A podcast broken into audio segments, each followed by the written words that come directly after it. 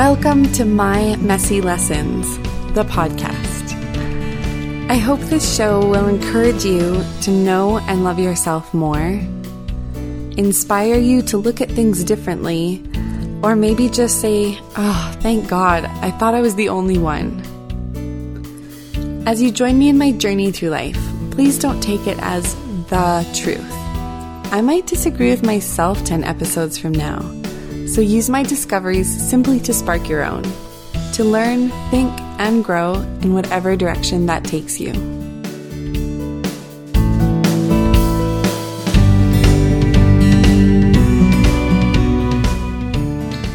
Hello, everyone. Welcome to the last podcast of 2019.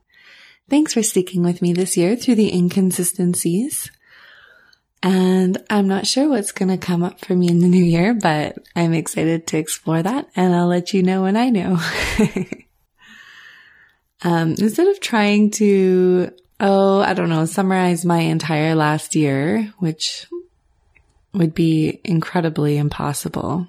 It's been so full of learning and growth and just incredible experiences.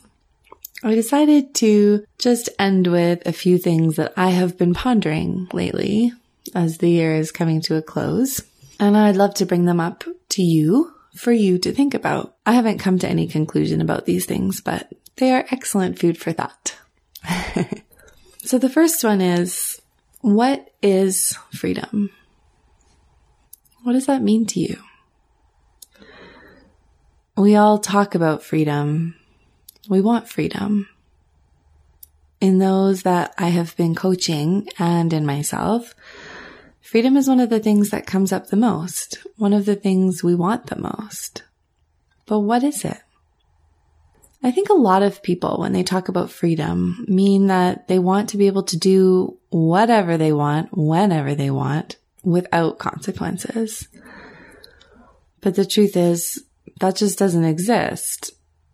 there are always consequences of some kind to absolutely everything we do, say, believe, and choose.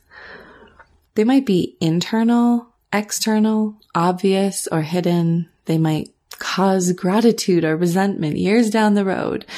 But everything has consequences. It always has, it always will. Okay. So then what? If that's not available, what do we want when we want freedom? For me personally, I have discovered that responsibility is the other side of freedom. sounds weird. I know. Let me explain. we often shrink from responsibility, right? We don't like it. We avoid it. But I've noticed that the more I claim responsibility for myself, my thoughts, my actions, my beliefs, my choices, my outlook, and my attitude. And the more I accept responsibility for the consequences of those things, the more free I feel. When I try to avoid responsibility, the choices and consequences are still there. And by running away, I become a victim. For example, when I make choices or say things, not because I want to or because it's aligned with my values, but to make other people happy, you know me, I am a recovering people pleaser. Um, that means that if they don't react the way I think they should by, you know, being happy, appreciative, and noticing, I get angry. I feel resentful and I'm just miserable. I'm a victim to their reactions. If I don't take responsibility for my beliefs and my thoughts, I'm a victim to my past. I'm allowing others, my parents, society, to dictate my thoughts and beliefs. If I don't take responsibility for my actions, then I wouldn't be accountable for my actions. So I would never change and I would lose relationships. Basically, you know, do I want to base my choices and how I live my life on other people's actions, thoughts, or beliefs about me? Do I want my internal fulfillment to be based on their internal demons? No thanks. But that's exactly what happens when I don't take responsibility for it myself. When I feel helpless, hopeless, or resentful, it's a good indication to me that I'm not taking responsibility for myself. I talked about this um, in my podcast episode number 15 as well, if you want to hear more about it. Um, it's just been on my mind for a long time and it's come up again at the end of this year. And I've seen it more clearly than I have before. This is a really important point to me. So let me give you two examples. A real life example of what it looks like to not take responsibility for myself and what it looks like when I do. A few weeks ago, my husband and I decided that he would make three meals a week. He's somewhat followed through with that, but not fully and not in the way that I had imagined. I have been resentful of that for weeks. I felt taken for granted. I felt like it was his fault. And I made up this story in my head about how he doesn't value me and doesn't value his word. I could have chosen a long time ago to calmly sit down with him and uh, been more clear about what I wanted and asked him how he felt about it. I could have communicated about it very easily, but instead I stayed resentful and in victimhood. Why? well, I don't know, probably a few things, but maybe it allows me to feel self-righteous. It definitely allows me to feel self-righteous. Like, you know, I always follow through on what I promise. I don't. No one does. And like, I'm so hardworking because I make all the meals. Like, he's not hardworking, doing a ton of other things and also makes meals sometimes. so that's not taking responsibility for myself and how I feel. And it's not freedom right? I'm resentful, angry, I feel small, and I feel like it's his fault, so there's nothing I can do about it. Which, of course, is total BS. Taking responsibility looks like this acknowledging that I am choosing to not say something and that it's serving me by allowing me to be self righteous. something I can catch myself doing frequently. Um, and you know, when I acknowledge that, I can decide, do I want to stay that way? If not, I can calmly and clearly communicate to Neil what I would like to see and to listen to him and what he feels like he can commit to. To come to an agreement, maybe set up some accountability that feels good to both of us. And remembering that my ultimate goal or value is not necessarily for him to make three meals a week, but for me to not be as stressed about cooking all the time. So Maybe there's other creative ways to arrive there, you know? Being responsible for myself at the very beginning would have looked like me talking to him the first week it didn't happen before I got resentful and started making up a story about what it was and what it meant. that's um, a little bit embarrassing. Okay, so a few other things I think might contribute to freedom, things that you can think about are um, boundaries. One of them is boundaries. And I say that because boundaries keep us safe and safety allows us to fully let go and be free. If we, like if I can set the boundaries of my own freedom, it allows me to really relax and let go within those boundaries. Also, a friend of mine said that her routines really help her be free. That's how she felt the most free was when she had really strong routines in her life. Another kind of boundary. For me, taking responsibility for myself means, yes, setting boundaries and also taking responsibility for my safety and my feeling of safety. So it's all tied in together for me. So, what does freedom really mean to you? and what actually creates that in your life. You might be surprised. The second thing I have been noticing is that boundaries create flow. If you think of a river, it only has flow because of the riverbanks. If it comes to this big wide open plain all of a sudden, it just spreads out and spreads out so wide that it stops flowing. And imagine trying to keep the flow going without riverbanks. It would be exhausting. What if it's the same in our life? I hear myself and other people saying they want to live in the flow. What if that's a consequence of having strong boundaries? Boundaries of where you spend your time, your money, your energy. No, I won't spend my energy on exhausting narratives like that I have to be perfect. No, I won't spend my money on things that don't ultimately add to where I want to go in life. No, I won't spend my time with people who don't empower me, etc., etc.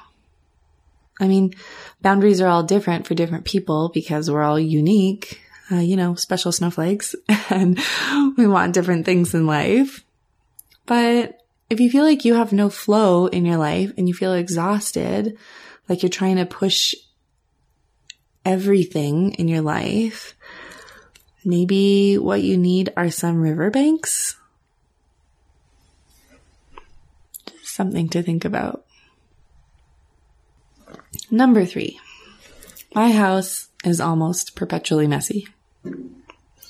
Except for the very occasional moment here and there. I want to tidy and clean and feel like everything should be a priority for me, including having a clean house, but everything can't be. The other day I was thinking about how I'm trying to juggle all these balls in the air, you know, the balls of adulthood, and it feels exhausting and impossible sometimes.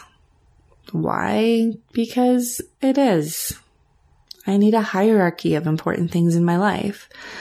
And by definition, everything can't be a priority. So what are my priorities? Well, my date night with my husband every week because I'm spending every day of my life with him. Quality time with my son because I want to invest into his emotional, physical, and mental well-being because that's the responsibility and joy I accepted when I had him.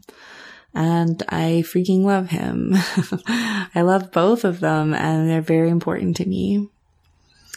Um, another priority is the course that I'm taking right now because it's my first step towards doing what I want to do in this world. And, you know, it's my piece of what I want to bring to man and womankind. My friendships are also a high priority for me because they are connection, love, stability, and belonging for me.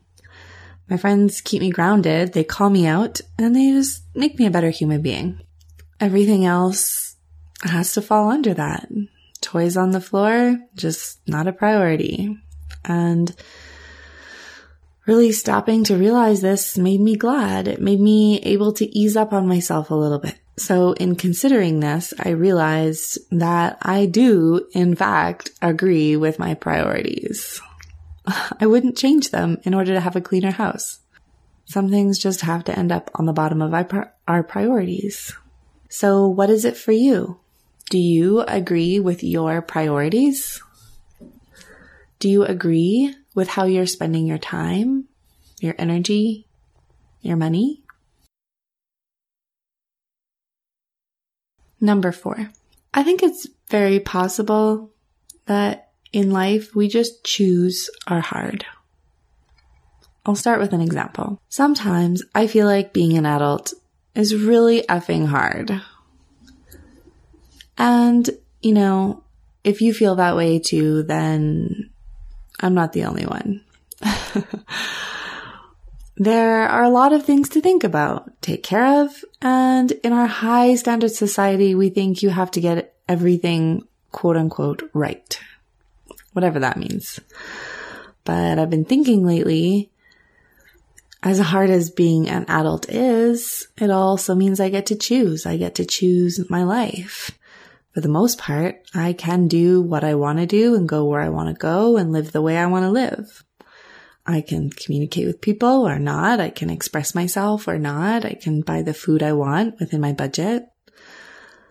Um, obviously, like I mentioned above, I, I set my own boundaries. I take responsibility for my choices, but they're all my choices. Sometimes there's a part of me that just wants to let go of all the responsibilities of being an adult and be a kid again. Let someone else make all the decisions. But that also means that I would give up my freedoms. My son doesn't plan out his life. I do. He doesn't choose his beliefs. I do for the next little while anyway. Um, and you know, he has to eat what I put in front of him or what's in our house. And that's his only choices. He can't say, Hey mom, I don't want spaghetti. I want to go get sushi. See you later. And, uh, you know, hop into a car and go get what he wants. Kids don't have a lot of freedoms. Although, you know, I try to give him as much as I can. But I think that must be really hard and probably what a lot of temper tantrums are about. I think being a kid is also really hard. Essentially, this thing I have been pondering is that we choose our hard in life. Like I said, yes, it's hard to take responsibility for your life. It's also hard to be in victim mode and feel like you have no power in your life. It's hard to build a business, but it's also hard to be broke. It's hard to get off the couch and go to the gym, but it's also hard to be uncomfortable in your own body. Yeah, it's hard to have that uncomfortable conversation with your sister, but we all know it's also hard not to. It's definitely hard to face your demons, but it's also hard not to because then they run the show. So I think we choose our hard. Would you agree? What hard are you choosing? And maybe a good follow up question is, what hard choice will get you where you want to go? So there's your thoughts to ponder over the holidays. Those and the age old question of, should I really go back for more Christmas turkey and gravy? I hope as you look back on this year, you see a messy, human, beautiful year. And my wish for your 2020 is that it be a perfectly imperfect year of growth in which you have your own back, love your own self, and embrace the entirety of your humanity. I look forward to chatting with you in the new year.